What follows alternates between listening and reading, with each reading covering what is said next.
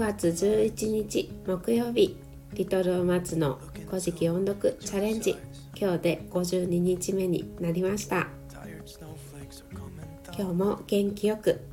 古事記の音読を始めます。今日は紙つ巻き55ページ3行目から10行目まで音読します。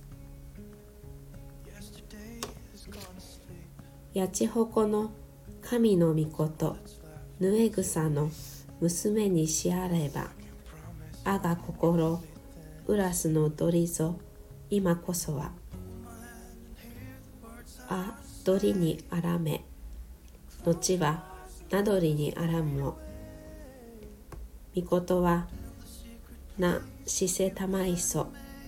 石たうや。雨はせ使いことの語りごとも。ここをば青山に日がかくらばぬばたまの夜はいでなむ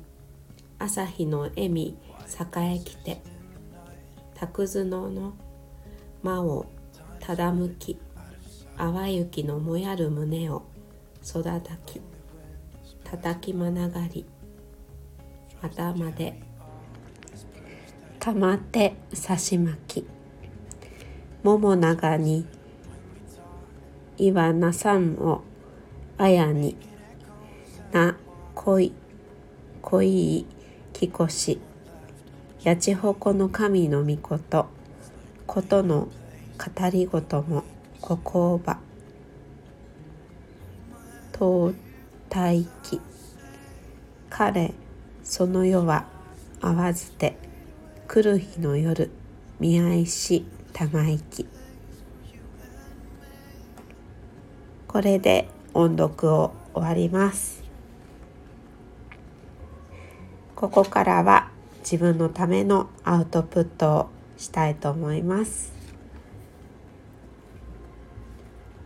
昨日は大国主が越の国の沼か姫に求婚をしようと思って出かけて行きました。そして沼か姫の沼かは姫の家の前で恋の歌を歌いました。そして、えー、大国主が読んだ恋の歌をご紹介しました。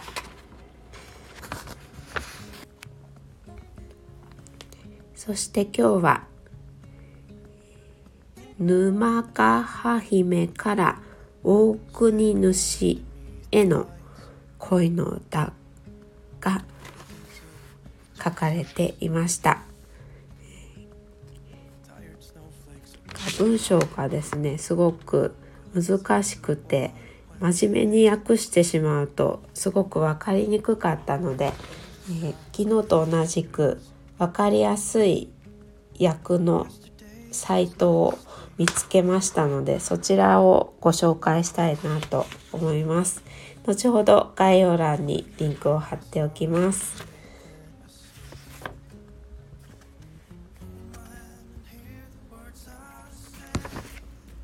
八千穂の神よ。私は慣れた草のようなか弱い女ですから。今は私の心は私のものですが後にはあなたのものになってしまうでしょう。ですからどうぞ鳥を殺さないでください。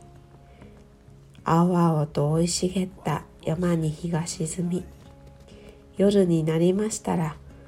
朝日のような笑顔でおいでください。そう胸身に恋焦がれないでください。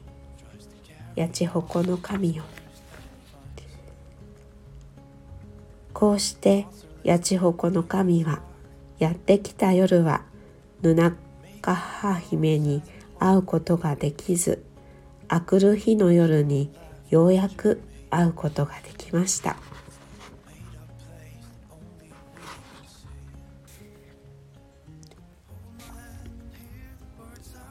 今日はお昼から息子と旦那さんと3人で市の発達相談センターに行く予定にしております。そこではですね、え息子が偏食ということは以前から何度かお話はさせていただいておりますが、えー、作業療法士さんが、え、息子の食べる様子だったりあと身の回りのことですね。あの服を着たり脱いだり靴を履いたり脱いだりあとコップで飲み物を飲んだり、スプーンやフォークやお箸で食事をするトレーニングだったり、そういうことをサポートしてくださるということで、3月から通い始めました。で3月4月は、えー、作業療法士さんや病院の先生との面談をしましてそして今日からは本格的なサポートが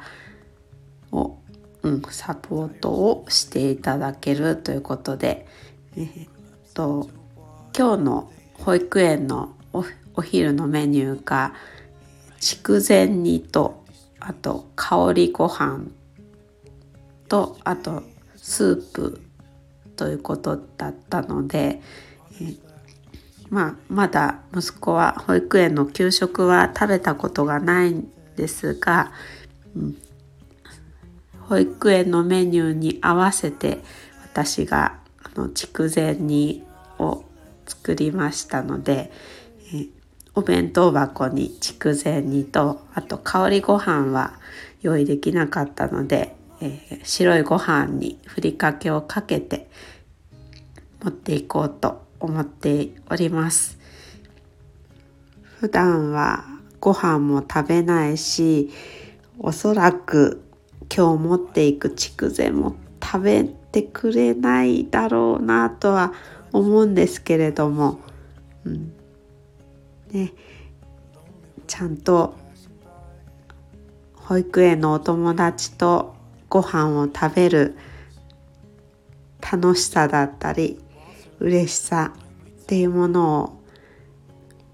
感じてほしいなと思っているので希望を持って、えー、マイナスではなくてプラスの思考でできると絶対できる。食べられるようになるって信じて今日はお弁当を持っていこうと思います。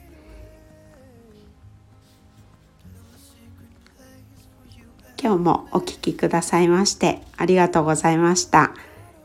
皆様素敵な一日をお過ごしください。それではまた明日お会いしましょう。